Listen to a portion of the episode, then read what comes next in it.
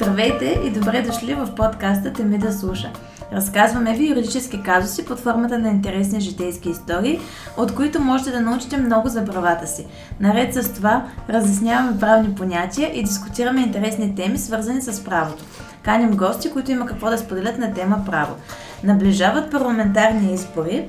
С мен днес са Слави, Макси и Вета, с които в днешния епизод ще говорим за изборите.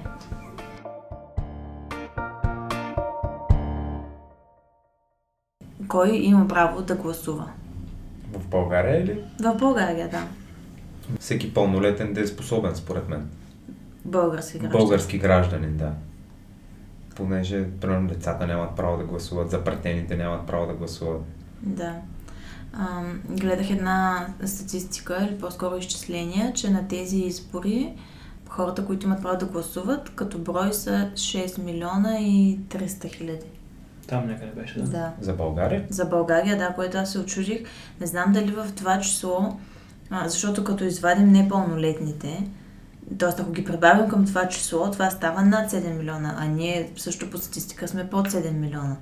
Това, което си помислих е, че може да са включени българите, които са в чужбина, но пък с тях трябва да сме доста повече от 6 милиона и 300 хиляди с право на глас.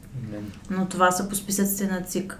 6 милиона. И 300 И хиляди, 300 да. С право да гласуват, Да, да. аз откакто съм жив, вече 20 и колко 8 години. Се има мъртви души по тези избори, дето фигурират по Да. списъците, а ги е- няма тези хора. Тая метафора мъртви души за какво се използва? Хора, деца умрели, а още да, ги има в а още списъците. ги има в списъците и Да. се Тоест имат избирателно право. Точно така, Да. за да се манипулират избори. Тоест човек е умрял, а всъщност гласува. Да. Тоест в полза на някоя партия. Да, човек политическа да, или точно така, точно кандидат. Това са мъртвите души за изборите. То, се, то всъщност манипулирането става и точно с тези бройки, защото от бройката, която е хора с право на глас, се изчислява всъщност колко, колко гласа достигат а, тази бариера от 4% за влизане в парламента. Мгм. И всъщност от голямото число следват всички останали числа. Да. И единия процент, който е за получаване на субсидия и тези 4% за преминаване на бариера. Да, защото, Всичко е на база на голямата бройка. да, защото ако приемем в момента, нали, говорят социологическите поручвания, твърдят, че се очаква някаква сравнително ниска, средна, сравнително ниска избирателност, като говорят за 30 и няколко процента. А, обаче от 6 милиона и 300 хиляди човека, 30 и няколко процента, примерно 2 милиона и нещо. А от тези 2 милиона вече изчисляваме 4% колко са за вход в парламента Да. а, и 1% колко е от тия 4 милиона за а, получаване на субсидия.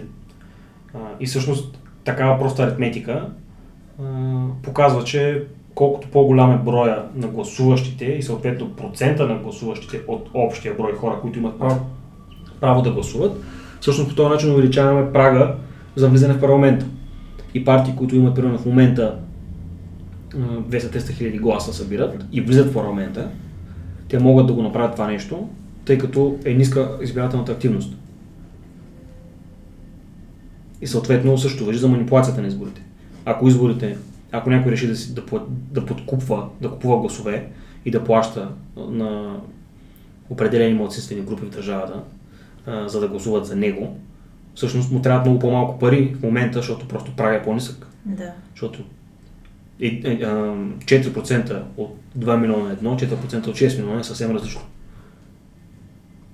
Тоест на него ще му се наложи да даде пари на Да- да по-малко хора. Да, на него в момента ще му се наложи да даде пари на по-малко хора. Просто понеже има по-ниска избирателна А активност. това как се случва? Аз никога не съм си го представял как то си има съответните и, и лица, които с това се занимават професионално най-вероятно. Да ходят и да купуват, т.е. да купуват гласовете на продаващите ги. Чак професионално това. Еми, Абе, че направо си е професионално такива координатори на области, на общини. Най-вероятно, най-вероятно си е цяла структура нали, Да. организирана, организирана престъпна група.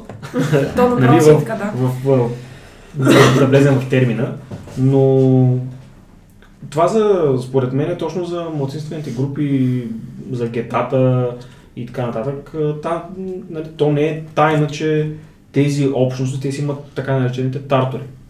И просто какво каже тартора, това прави там целият квартал, цялото гето, каквото е. Нали. И просто с тези хора става договарянето, те просто се оправят. По веригата надолу. Да. са малко полезна информация, така да я сервирам преди да продължим с интересните факти. И а, сега ще кажа за как може да гласуват хората с увреждания, студентите, които са с постоянен адрес в друго населено място, но няма да се прибират примерно за а, деня за гласуването и хората, които са под карантина. Добре. За хората с увреждания могат, всъщност той трябвало да го направят. До 20 марта те трябва да подадат заявление в писмена форма или чрез интернет страницата на Общинската администрация, за да могат да гласуват с подвижна избирателна котия. Но, все пак, ако са пропуснали срока, все още могат да подадат заявлението до 29 март, ако в въпросното населено място, в което трябва да гласуват, вече има такава назначена подвижна избирателна комисия за студентите като мен, които в, а, на четвърти ще си бъдат в София. А, отиват в въпросната секция с а, кни, студентската си книжка и личната си карта, като студентската книжка трябва да е заверена за новия семестър. И а, там показват, нали, показват двата документа и им дават да попълнят една а, декларация по образец, че те няма да упражнат, упражнат правото си на глас в друго населено място. Продължа за хората под карантина. А, те не по-късно от 31 март а, подават заявление до а, Общинската район, районната или кметската администрация, като посоченият адрес може да е и постоянен и настоящ и трябва да се съберат 10 заявления от карантирани хора, за да се създаде избирателна секция, като крайният срок е 1 април. А, самите заявления могат да се подадат а, така, първото, което беше саморъчно подписано и подадено до Общинската администрация. Второто е чрез пълномощник в свободен а, текст, без да е нужно пълномощното да е официално. А, по почта или по факс, по електронната почта на Общинската администрация, без да се изисква квалифициран електронен подпис. Или чрез електронно заявление, ако самата администрация разполага с такава платформа за електронно обслужване на граждани, като тук също не се изисква квалифициран електронен подпис. Да, то за тези категории лица а, това е полезно да, и най-вече да се спазят тези срокове, за да могат да се упражнят правото на глас.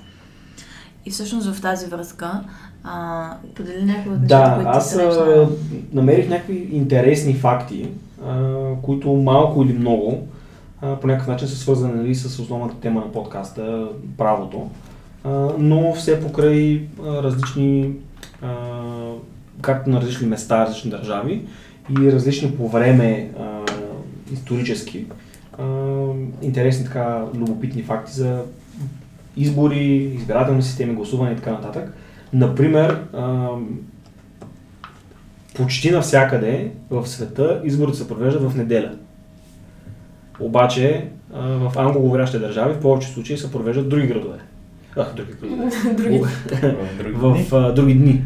В САЩ е във вторник, като това, причината за това нещо е възникнала някъде през 19 век, не намерих точната година, когато всъщност стига се до това решение, защото фермерите, които е трябвало да пътуват немалко разстояние, за да стигнат до избирателни урни и да гласуват, им е трябвало повече време по някаква причина да се върнат преди сряда в домовете си, защото сряда е бил денят, в който е фермерския пазар.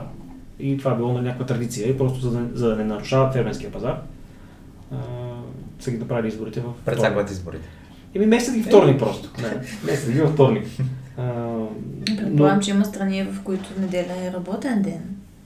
Ами не знам за дали е работен, но а, Аз Продължаваме с англоговорящи. страни петък и събота са почивните дни, а пък в неделя е работен ден. мисля, че има нещо такова. Тя по принцип в Штатите работна седмица почва в неделя. Дори календарите са от неделя до събота. И новата седмица почва от неделя. Така е. Така е. Календарите са така, но не има първи работен ден. Да, мисълта ми е-. Да, не се изразих правилно. Не работната седмица, а седмицата, календарната седмица започва Да. от неделя. Да. И първият ден седмица седмица е неделя. Да. Нали. А, но пък в контекста на англоговорящите държави, а, Канада, примерно, гласуват понеделник. А, Великобритания гласуват в четвъртък, а Австралия и Нова Зеландия гласуват в събота. Така че на всеки, на всеки своето. А, А, Между другото, като каза Австралия, аз съм попадал, че в Австралия гласуването е задължително. Да, има Тоест, държави. Нямаш, нямаш право да не гласуваш. Точно така. Съответно, ако не гласуваш, ти се налага глоба от 20 австралийски долара. 15 долара 15-20 щатски. долара. 15 щатски долара. За да еквивалента на 20 австралийски е 15 щатски. Да, Да. 20 австралийски тамошни долари, която ако не я заплатиш до някакъв срок, достига 200-300 пак австралийски долара и вече това деяние се криминализира. Тоест ти ставаш подсъдим за това, че не си гласувал. Обвързано е с някаква санкция, докато в България имаше една промяна в изборния кодекс, в която се казваше, че е задължително да се гласува, но нямаше предвидена санкция. Да. Аз съм, аз съм свидетел, аз съм бил, понеже... Това беше на предните парламентарни За слушателите, а, аз като веднъж мисля, че като ученик и два пъти като студент, нещо от сорта, съм бил веднъж застъпник и два пъти съм бил член на секционна избирателна комисия.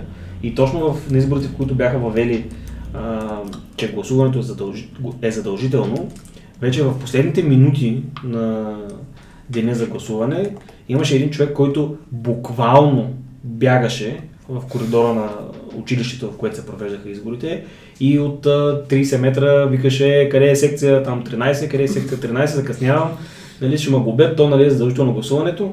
Нали, просто човека не е разбрал, че то е задължително, ама няма санкция.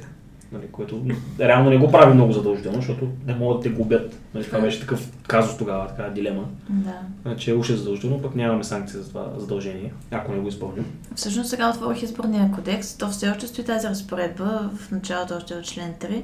Гласуването е задължително, извършва, извършва се лично от избирателя и представлява изпълнение на гражданския му дълг. То е все още задължително Да. гласуването в България. Да, но все още няма санкция Няма при неупражняване на при неизпълнение на това задължение.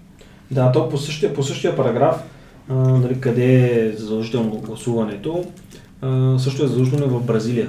Като там има и други особености. Там хора могат да започнат да гласуват от 16 годишни до 69 годишни. Тоест има горна граница горна на граница. възрастовия ценз, който е наложен. Не може да си на Което е адекватно според Много добре. Е, това адекватно е за всички, според всички млади. Нали? Ам, Не, аз съм го забелязвал по себе си съдя, че е така, нали.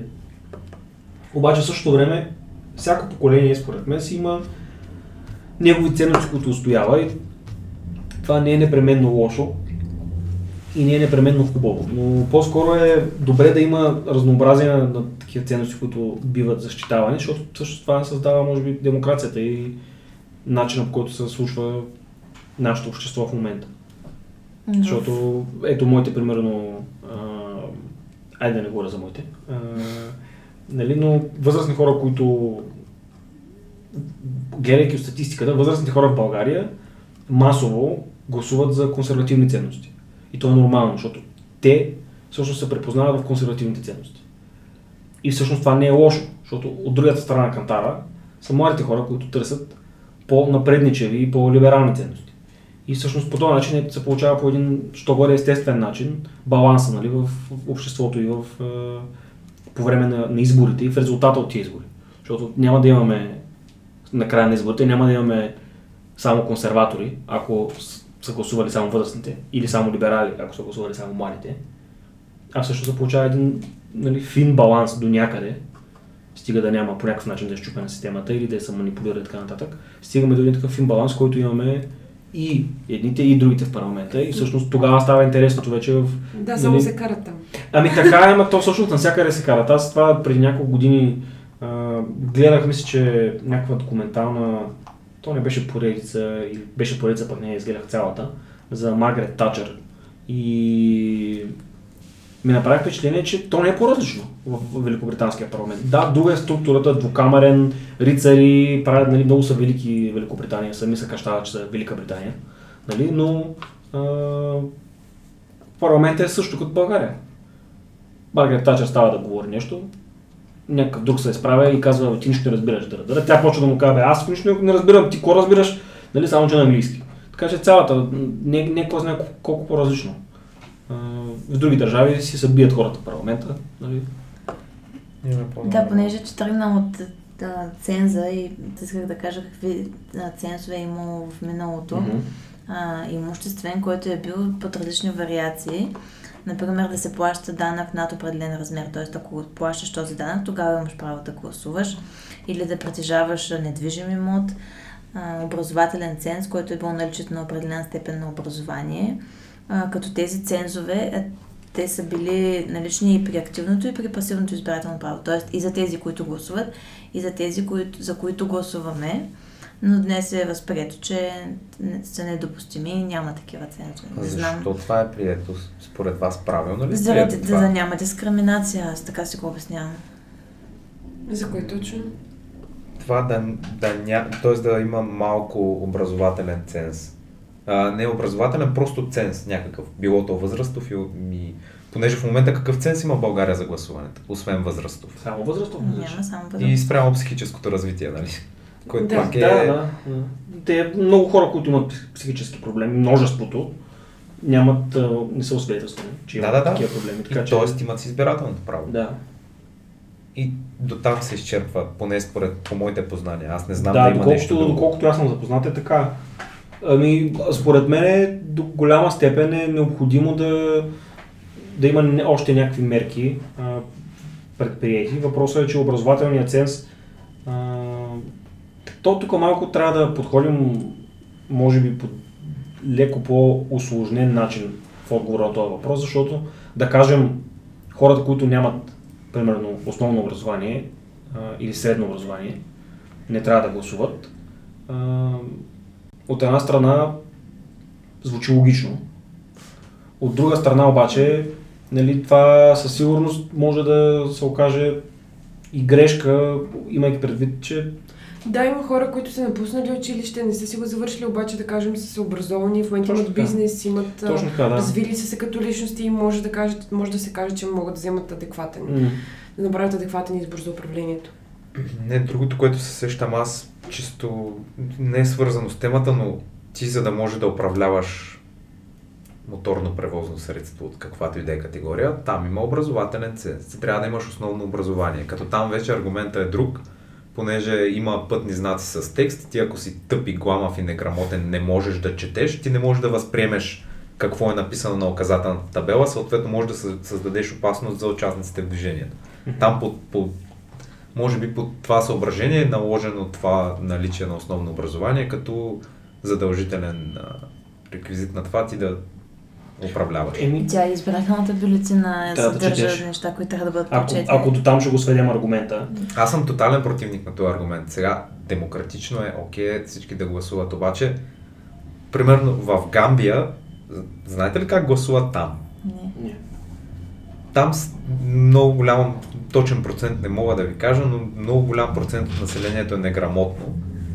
Там има, когато има избори, се обособяват във всяка избирателна секция, ако може да се нарече, метални кофи с снимки на кандидатите.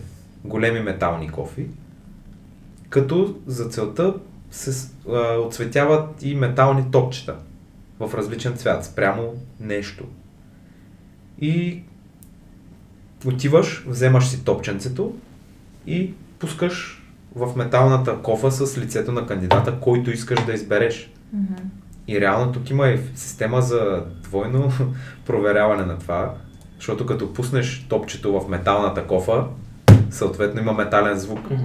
Има човек, който следи да издрънка в кофата веднъж, т.е. да не издрънка два пъти, за да пуснеш две топчета. Тоест, то пак е тайно гласуването. Тайно гласуване, абсолютно. Мгм. Ако издрънка два пъти, значи има някаква злоупотреба с твой, твоето гласуване. твърдение, сравнение с Гамбия, според мен неуместно, особено с топчета в кофе. Нали, това може би се е случило в България преди 100 години. Може би не се е случило в България преди 100 години, преди много повече. Подобно такова.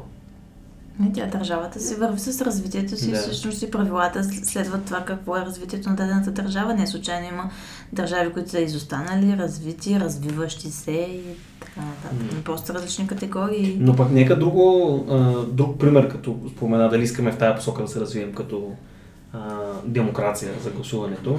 В Северна Корея също гласуват. Което е, Да, нали, да. което е доста интересно. Да. Това много беше много парадоксално изказване. Да, има го съвсем сериозно, провеждат се избори, просто всички хора, които отидат, вземат бюлетина, тя е предварително попълнена, тя просто я пуска в урната. И има 99,7 Избирателна а, активност. избирателна активност.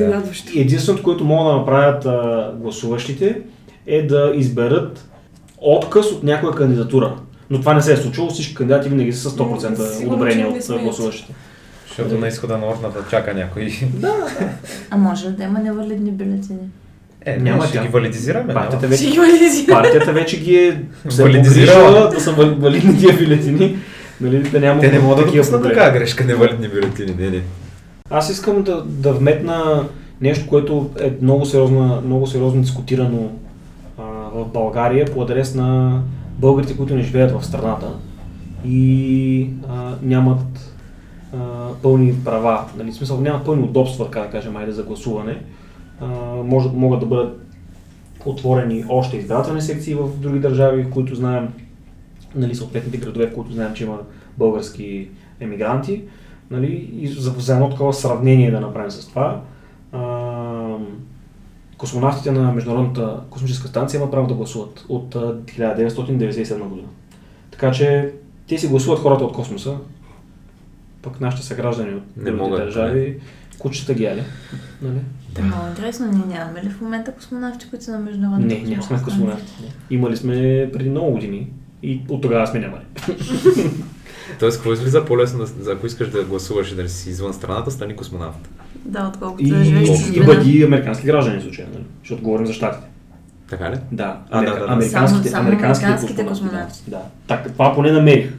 Нали, може и други държави да са го направили, но намерих за американските космонавти. Ми то с излизането на Англия от Европейския съюз всъщност се създава точно такова неудобство. Нали, За това е правилно да го казвам неудобство, а не, че им се ограничава право, защото те пак имат право и ще гласуват, но а, ЦИК е излязъл с решение а, в страни, които не са в Европейския съюз, да може да има най-много 35 избирателни секции. Понеже Англия не е в Европейския съюз вече, може да има най-много 35 избирателни секции, а всъщност там българите са много голям То, процент. тук по-детски мога да задам един въпрос. А защо? В смисъл, какъв е критерия 35? Как сметнаха 35? Може би имат статистика, която, пред, понеже в една избирателна секция в България а, предоставя право за гласуване на 1000, най-много 1500 а, гласоподаватели. И съответно, може би имат някаква статистика, която е за страните, в които има българи, колко са българите и съответно колко секции трябват. И понеже повечето българи са в Европейския съюз, предполагам, не знам каква е статистиката, но мисля, че на този принцип е направено. В други страни, които, където има малко българи, просто статистически да има по-малко секции. Но просто самата формулировка за Европейски съюз и извън Европейски съюз поставя българите в Англия в по-неравностойно положение. Да, окей, то в такъв случай имаме огромна диаспора и в Штатите. Имаме все повече българи живеещи в Австралия. Така че и това е фактор. Да. Добре, а, може да поговорим нещо, което пак да е в, а, в а, посока разясняване на някои неща, които са свързани с изборния процес. Като, например, може би за избирателната система в България, защото когато наближат избори, се говори за промяна и в изборния кодекс, като реформи и така нататък. И всеки път се засяга това с избирателната система, дали да е мажоритарна, дали да е пропорционална. Те всъщност са мажоритарна, пропорционална и смесена. И в момента за парламентарни избори в България е пропорционална, което означава, че всъщност предимството й е, че има по-голяма представителност на избирателите. Например, ако 30% а, гласуват за дадена партия, тази партия получава 30 депутатски места в парламента. А мажоритарната, тя на президентските избори, на кметските също е такава, за гласуване за личности. Като и двете системи имат и плюсове и минуси. Смесената може би се опитва да, да вземе само положителното от двете системи. Но в момента, по-настоящем в България за парламентарни избори се въжи пропорционалната система. Това с преференциите е интересно всъщност. По какъв начин изместват една преференция, ако гласувате преференциално, по какъв начин измества, а, размества листата. Защото това е целта на тези преференции. Да разместим това, което те са наредили като, като листи. Но пак, Понеже ако ги няма тези преференции, какво се случва? Винаги най-голямо ще, ще има първия листнат кандидат. Да, т.е. партията сама си изготвя листите mm. и си ги нарежда както тя прецени. И всъщност ти ако гласуваш само за партия, ако ги няма преференциите, а, партията събира хикс на брой гласове и колкото депутатски места, нали, примерно 30, пак със същия пример, ако събере 30% и трябва да вкара 30 депутата, това са първите 30, които партията си е написала в а, листите. А с а, тези преференции... А в случая само да... Ако има 30 места, има 31 кандидата, и аз просто съм а, на последно място, пък аз съм много готин. В смисъл, аз съм много кадърен политик, ще оправя цялата държава и Европейския съюз ще оправя. Няма да и така няма да вляза. По стандартния начин няма да, да влезеш. И затова са преференциите, защото аз ако съм с преференция 31, баба, леля и мама могат да гласуват с преференция 31 да изберат мен, аз да изместя другите.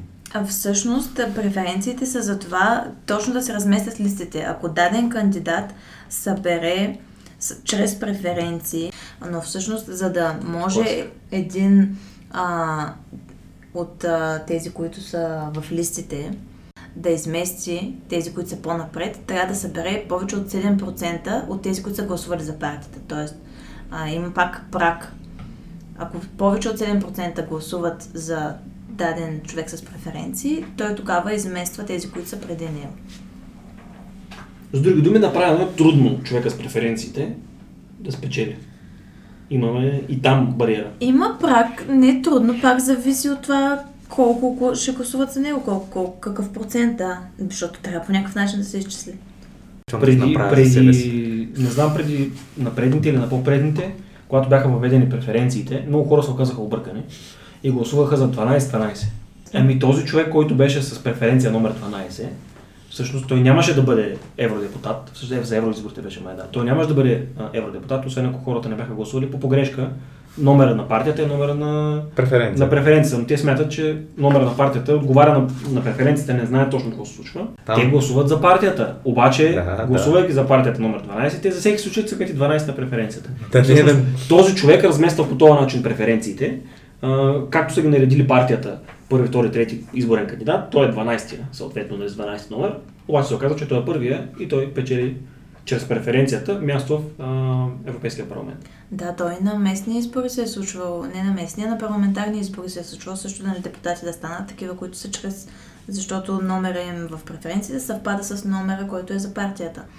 Да. А самия принцип на тези избори той е многомандатен избирателен район, т.е. защо има ръководител на, на листата в този район, примерно? Защото самата страна се разделя на точно тези а, райони, които в България следват а, областите. Колкото са областите, толкова са тези райони. И всъщност има водачи по райони, а, като един депутат, кандидат депутат може да е най-много в, две, в два района водач на листа. А, и всъщност а, хората гласуват а, в тези райони. Има различни, а, различни издигнати кандидатури. Нали? В Русе тези, които са на първите места за БСП, например, са различни от тези, които са на същите места за София, за БСП. За да може всъщност, защото идеята на тези избори, като е пропорционална системата е даден процент от хората да си изберат техен представител в парламента. И затова на различно местно ниво тези представители, кандидат-представители са различни. Да. И хората, да речем от област Русе, си избират а, русенци, или не е задължително да са русенци, които са начало на листите и да ги представляват после като депутати в парламента. А, а в случая този, който е водач на листата, той с преференция едно ли е или е без преференция? Случая? Има преференция. Тя не е едно, защото мисля, че те започват от 100 и примерно 101. Тоест има си номер на партията, нали, даден номер, който е в бюлетината и отделно си има номера, които са до конкретните имена на кандидат депутатите, които са с преференция да гласуваш за тях. Това ми звучи супер сложно. Аз се, се имам за средно интелигентен смисъл. не знам, това нещо, добре казваш за ценза, това нещо как ще го обясниш на, на някой, който няма основно образование или на човек 75+. Плюс? Ами той е един човек, за да си упражни правото на глас и всъщност да избере някой да го представлява в парламента, не е необходимо да знае тази система да. каква е. или как се смятат после резултатите, или как се избират ЦИК, не е задължително. Аз искам да гласувам, примерно, за Ивета. Ама Е, съм на 80. Ами Откъде да маркираш, маркираш полето, което е номерчето на Ивета и гласуваш за нея. Толкова е просто. Но всъщност, не бе, българската система не е особено сложна избирателна. Да, и аз мисля, че не е особено То, сложно. Вземи за пример щатите, ето наскоро им беше, бяха изборите. Там е мътна кръва. Те на това, хората го гласуват и хората да си пускат бюлетините, нали му казват popular vote. Това е популярният вод. Той не е много важен. И да, няма чак такова значение. Хората си гласуват. Печелят някакви неща. После имаме Electoral College, който решава всъщност кой ще е президента. Аз мисля, че в щатите гласуват за делегати, т.е. от самия щат. Първо гласуваш за делегати, които после те да гласуват за съответните избори. Да, аз това казвам. Те нали, правят този така наречения popular vote, гласуват нали, хората нещо, обаче после делегатите си решават в Конгреса. Така че Е, ти нали, че нареждаш като някакви избираш неща. някой делегат, той Еми, всъщност ще така е, за- така е, обаче още въпросителни има. Още въпросителни има по пътя. Тоест хората там, както бяха двамата кандидати Тръмп и Байден, те не гласуват, отиват на урната и не гласуват за Тръмп. Примерно. Не съм сигурен какво пише на бюлетината, но, но те гласуват и на местно ниво за техните едва ли не избранници там, конгресмени или как се казват, Да. които всъщност съставят този електориал коледж или как му казват, не камерата, как му казваха? Сенат. Сената, а така. Те съставят Сената и всъщност този Сенат накрая гласува и, гласуват и те и от, техни, от тяхното гласуване става ясно кой ще е президент. Те затова се борят за щати, защото се знае, че единият щат е републикански, пък другия е демо, демократски. И би трябвало, ако спечелиш, ако си републиканец и спечелиш в републиканския щат, би трябвало сенаторите в Сената да гласуват за тебе, защото си от тяхната партия, с техните разбирания. Ти по този начин получаваш определен брой гласове, които за различните щати са различни спрямо критерии за щатите, не съм сигурен. Колко е голям щата може би и така нататък. Така че all states are not made equal. Тексас носи повече гласове прямо на Калифорния от uh, Уест Вирджиния, да кажем. Да. Обаче там гласуват по почтата. От времето на гражданската война. Да, това е интересно за методите на гласуване в Да, различните да. страни. Някой всъщност извадил ли е така по-структурирано да ги каже за по почтата за електронното дистанционно Почтата, гласуване? при която, т.е. начина на гласуване, при който избирателите получават бюлетината по почтата и после обратно по почтата, след като се отбелязали я връщат, го има от много време, от, 1000, от 19 век. Мгм. Се прилага този метод.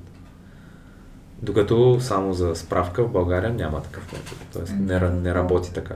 В България единственото, което е а, альтернатива на хартиеното гласуване е машинното гласуване. То не е във всяка секция, но в а, определен брой секции има машини, които са нали, отиваш пред машината, избираш си, те прилича на банкомат, избираш си съответната, а, съответните номера, за които искаш да гласуваш и ти изкарва нещо като касова бележка, която после ти пускаш в друга урна, различна от тази, която е за хартиените бюлетини.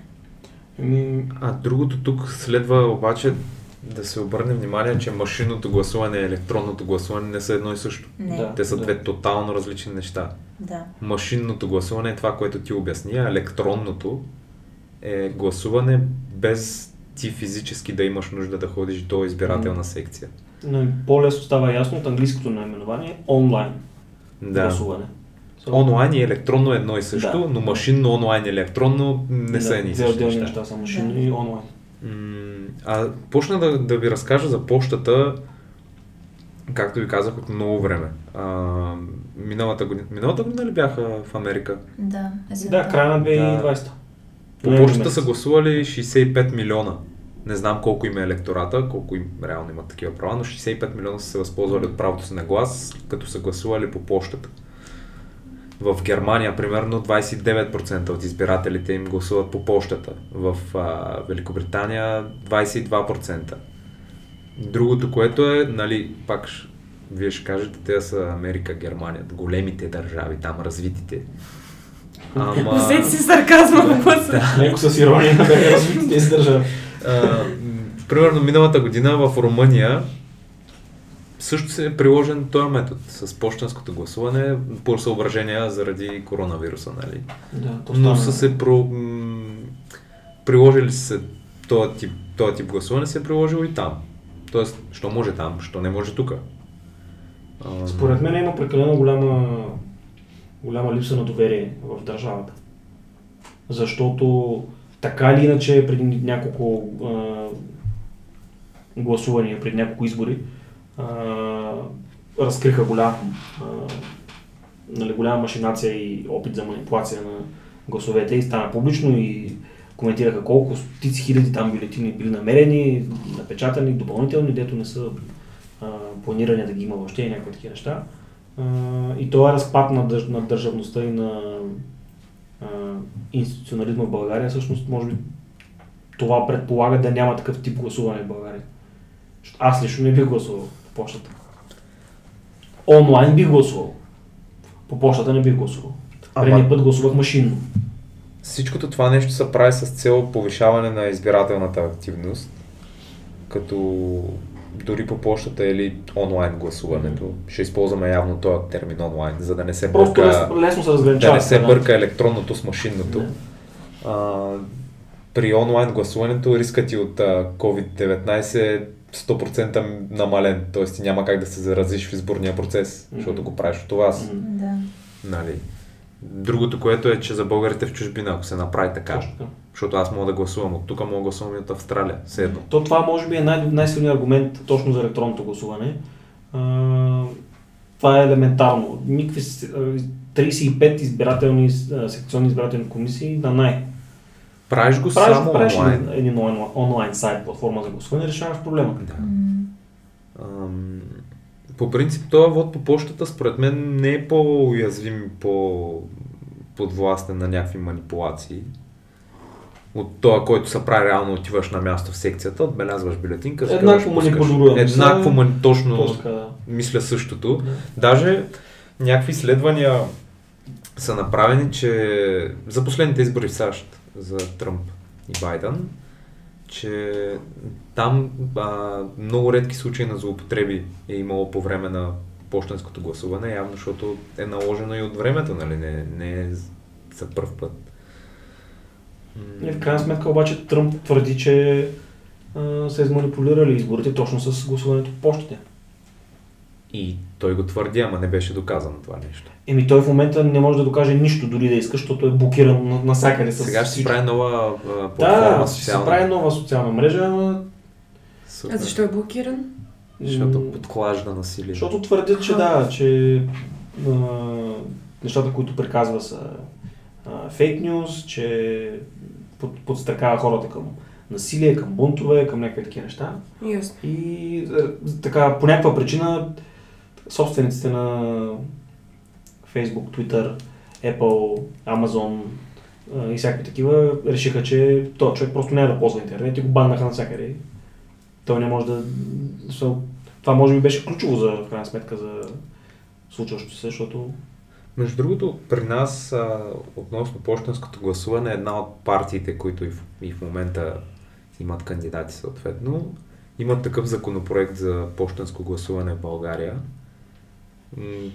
Аз го погледнах, супер сложен процес, тегав с много книжа, с много видове проверки, като а, първо се преглежда почтенското клеймо, егенето, имената, копия на валиден документ за самоличност, а, проверява се в НБД а, е национална база данни на, на населението, проверява се отделно в някакъв регистър, за, в който се регистрира да гласуваш по почтата и в стремежа си да повишиш избирателната активност и го правиш супер сложно и пак никой да, няма да става, се занимава. създаваш 20 пречки да гласуваш, за да се регистрираш да гласуваш. Те не са пречки, те са възможности. Да, възможности са точно така. Но- Той затова и отнема и една седмица после преброяването на такъв тип гласуване, докато Да. електронното имаш още в края на изборния ден резултата. Примерно в САЩ на последните избори пак там нали почтата е на друго ниво. Не е нашата почта с лелите. Аз това ще да която- кажа, да, че в България дори по-силен аргумент от всичко е, че почти ще ми загубят писмото с гласуването. Ми в Америка, в щата Нью Йорк е станал проблем, понеже 100 000 бюлетини са ги изпратили повторно. Тоест, е, как ги изпращаш повторно? Еми, е, това, не, е, грешка. Това е, еми, това Грешка. е... Мистер Но въпреки- може да е прав. Въпреки това, проблемите не са ги опоручили изборите. Имаме си кандидат, има си го избран, даже е встъпил в длъжност, пада по стъпалата, прочие, нали? Как, да. Ама как? как? как? Аз не разбирам как ги пращам повторно. Аз Ето просто в самите резултати ги има тези грешки. То не физически никой Да, не го е пратил два пъти. сигурни ли сме, че не са ги пратили физически два пъти? Защото това много ми намирисва на Северна Корея. Не, въпреки че някой човек може да се е объркал да прати веднъж, просто каже, аз за всеки случай да съм сигурен. Не, не, те ще са ги изпратили на избирателите два пъти. Тоест ти получаваш Да, те, Те ти ги пращат на тебе, ти какво ще връщаш, да. Ами, примерно в Австрия е най-разпространено гласуването по почтата. То го има в Германия, Швейцария, Франция, Мексико, Великобритания, Испания, Филипините, още хиляда държави. Но в Австрия точно, понеже пак е супер трудно, но е логично малко направено. Тамошната система, там имат изборна карта, вал карта се казва нещото. И ти като избирател заявяваш да ти издадат тази карта. Всеки избирател може да го заяви това нещо в периода от насрочването на изборите до два дни преди изборния ден. Като заявлението за тая карта може да бъде писмено, присъствено или дистанционно, т.е. да отидеш или онлайн или как, както ти е удобно, стига да можеш да докажеш, докажеш самоличността си с валиден документ. Или онлайн с електронен подпис също става. Устно, ако отидеш на място, си показваш просто личния документ. М, Тая изборна карта се издава от общинската администрация и може да бъде получена, ти избираш как да я получиш. Дали по почтата с обратна разписка, т.е. без да може да я получи друг освен тебе, или по почтата с обикновена пратка пак до теб. Т.е. ти да си получиш картата. И тая карта се изпраща 3 седмици преди изборите, заедно с бюлетина и два плика. Като в а, избирателния списък се прави отметка, че ти ще гласуваш дистанционно. А в първи, т.е. казахме два плика, първия по-малък плик се поставя бюлетината и изборната карта се поставя във втория, по-голям плик. Два плика пращаш. Следите ли мисълта? Та, те неща се изпращат до районната избирателна комисия, като с оглед да се запази тайната на гласуването. Се отваря първо големия плик и съобразно личните данни на избирателя се отмятат в списъка, че той е гласувал по почтата. Събират малките пликове, с които съдържат И ги бюлетините реално и ги махат. и ги разместват. И ги размесват. Отварят малките пликове и броят бюлетините. И по този начин е анонимно. Но всъщност ти се упражнява правото. Те много се осложняват живота. Просто пишат кой печели и да кажат, че са ги преброили. Между другото в Европейския съюз, даже мисля, че сега да е единствена, не знам, Естония гласу... имат възможност за електронно гласуване от 2005 година. Тоест не електрон, онлайн гласуване от 2005 Те Естония, между другото, изключително напред а, от към технологии по всички параграфи. Като те мненията са допосочни, една от техните представители в Европейския парламент подкрепя гласуването и както и ние го подкрепяме, нали, защото е удобно за младите хора, увеличава избирателната активност, няма нужда от разходи за урни харти, то пак се правят такива избори, но намалява значително. Защото ние, тук, които сме присъстващите в момента в този разговор, ако може да гласуваш онлайн, надали ще отидеш да се редиш на почтата, да лични карти, да гледа там, да влизаш в секцийката. М, Никой от нас не би го направил това. Да. Освен ако не е супер сложно. Тоест трябва да пуснеш, да пишеш до кмета, кмета да дойде, три червени телета на пълнолуние, да можеш да ги снимаш с тях за рогата, нали, някаква такава възможност да се въведе, което ще е тъпо. Най-големият проблем при това, но аз мисля, че то- този проблем съществува и при гласуването по почтата, е, че към момента липсва възможност за сигурна електронна идентификация на гласоподавателя. Тоест, баба ти може да седне на компютъра, Наси може да седне, аз мога да седна и да ти упражним правото. Да гласуваме вместо теб. Как това нещо ще бъде доказано? И в тая... Вероятно има начин, щом другите страни го прилагат и няма Електронен подпис. Не, те много хора нямат, но Няма. само хора, които им трябва да си изваждат електронен подпис, защото струват пари и знаят как го ползват. Но със сигурност има измислени начини за някаква а, автентификация, която да... В Швейцария в Норвегия за такава автентифик... автентификация а, се използват а, уникални кодове, такива за избирател. Тоест получаваш си кода и гласуваш това код. Нещо като пин код. Защото ако ти не искаш друг да ти упражнява. Това е като с дебитната карта. Не, да, ти можеш да я дадеш на, на Ивета, примерно да си изтегли а, пари. Пик кода от НАП и решаваш проблема. Имаме, имаме такива неща. Ама, човек, ние си имаме, още като се родим, а, такъв а, затворнически номер, егенето. Не може, не може да ни обърка. Нали, всеки си има индивидуално егене. Ема се генето, сега някой от близките ти го знае, примерно майката ти знае генето, защото нали, тя ти е подписала М. там акта за раждане. Приеми, че сте с, С, пръснали. и, и с сканиране на документ за самоличност на камерата на компютъра. И сега ще кажеш, ма майките ще дойде да ти сканира твои документи самоличност. Не, въпросът е, че ако тръгнем, тръгнем да търсим причини, винаги ще има. Да. Кажи ми, добре, кажи ми какви са ползите на това гласуване. Събират се хора, печатат се хартия, отделно ти казваш някакви лели не спят там по, по 48 часа броят в арената бюлетини, нали? М. То всяко нещо има недостатък. Въпросът е, че колкото ги има в другото, толкова ги има и в електронното. Понеже в електронното, а, чел съм дела, такива, за кои, по които, даже за наши казуси, м- по които даже казуса за обидите в социалните мрежи. Съда има начини, чрез конкретните експертизи, да се докаже кой, кога, от какво устройство, какво е направил. Да. Има си начини, сега аз не съм чак толкова технически грамотен, има там имей на лаптопи, на, на, Всичко на може да връзката, всичко може да стане. Кога ходиш в туалет, кога пиеш вода, Миналия- кога се завърташ наляво нощ. Електронното даже е, е по-явно Не, може да е тайно. криптирано. Може да е криптирано, напротив. Може да бъде криптирано, както Viber, примерно. Съобщенията ти не могат да бъдат прочетени от други страна от Viber, защото са двойна, двойно криптиране. На отиване и на връщане съобщението се криптира. И, един, и кода, който разкриптира съобщението, моето съобщение е само моят телефон. Нейното съобщение е само нейният телефон. И когато се пишем двамата, нашите телефони разкриптират съобщенията, за да може да ги видим. Трето лице не може да ги види тези съобщения. Ако ние не сме дали достъп. Тоест по мрежата не пътува а, Не, пътува код. текста, какво правиш на Анси. пътува криптографска карта. И, и моят телефон разкодира криптографска Добре, карта, приложението. Viber, което е приложение за разменяне на текст, може да го направи това, а избирателната система, което е нещо по-важно и по...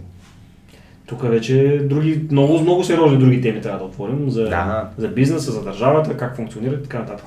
Не, най-добре е да ги има паралелно нещата, Точно както и за изборите, за да се върнем да. на темата и да приключим Да. с нея, че дори да се въведе електронно гласуване, е хубаво да остане и хартияния вариант за хората, които нямат техническите познания и а, възможността да, го, да се възползват от електронно. А и може да са хора, които са така с романтични нагласи и да изпитват романтизъм към това да да гласуват на Е, хартия. едно време какво беше? Сгъваш, плюнчиш и пускаш. Еми, има хора всякакви, но след като работи, защо да, го, да бъде премахнато? По-скоро, нали, аз това съм го чувал като принципна позиция, ако, нали, когато не, не твърдя, че съм съгласен с нея, просто в случая мога добре така, пасва, пасва като аргумент. А, ако даваме право и не засягаме чужди права, какъв е проблема? Даваме право за електронно гласуване и не засягаме правата на хората, които искат да гласуват на хартия, следователно нямаме проблем. Не, да ги има и двете. тук ще сега хората ще кажат, а, не, ти даваш право да гласа гласува онлайн, манипулираш, съответно прецакваш вота и на тези, които са си чинно отишли да гласуват в секцията. Да, но това е в сферата на предположенията. Това е То сферата- всичко е в сферата То на заради, предположенията. заради това трябва да има управленци, които да вземат по-трудни решения. Нали? И сега тук няма да отваряме други скоби за какви точно решения вземат, дали има по някакъв начин. Ще стане много политически, аз предлагам да приключим, Да, ако смисъл- нямате какво да кажете, защото няма как да го направим без да изкоментираме политически как стоят нещата. Да, просто има, има, айде да кажем така, има начини как да бъде направено гласуването да, има, да е възможно и машинно, и електронно, и по почтата, и на място на хартия в урната. И с топченца в металник. Да, Кофе. Да. И от космическата станция. Да. Да. Така че, Затова просто да призовем слушателите си да излязат и да гласуват на 4 април, да си упражнят своето право и да си изберат тези, които биха защитавали техните интереси, включително и за начина на гласуване да. за следващи избори. Да. И нека да им го направим по-скъпо, да, куп, да купуват гласове. Колко повече гласуваме ние. Да, колкото повече гласуваме, толкова по-се оскъпява процеса за купуване на гласове и се компрометира този целият процес. Така че още веднъж, а, моля, излезте гласувайте. Да. Ами добре, това беше всичко за този епизод. Надяваме се да ви е било полезно и интересно. И ако смятате, че епизодът е бил полезен, може да ни намерите в а, Facebook, да ни зададете въпрос, както и в Instagram и да ни слушате в а, всички популярни платформи за подкасти. И до следващия епизод.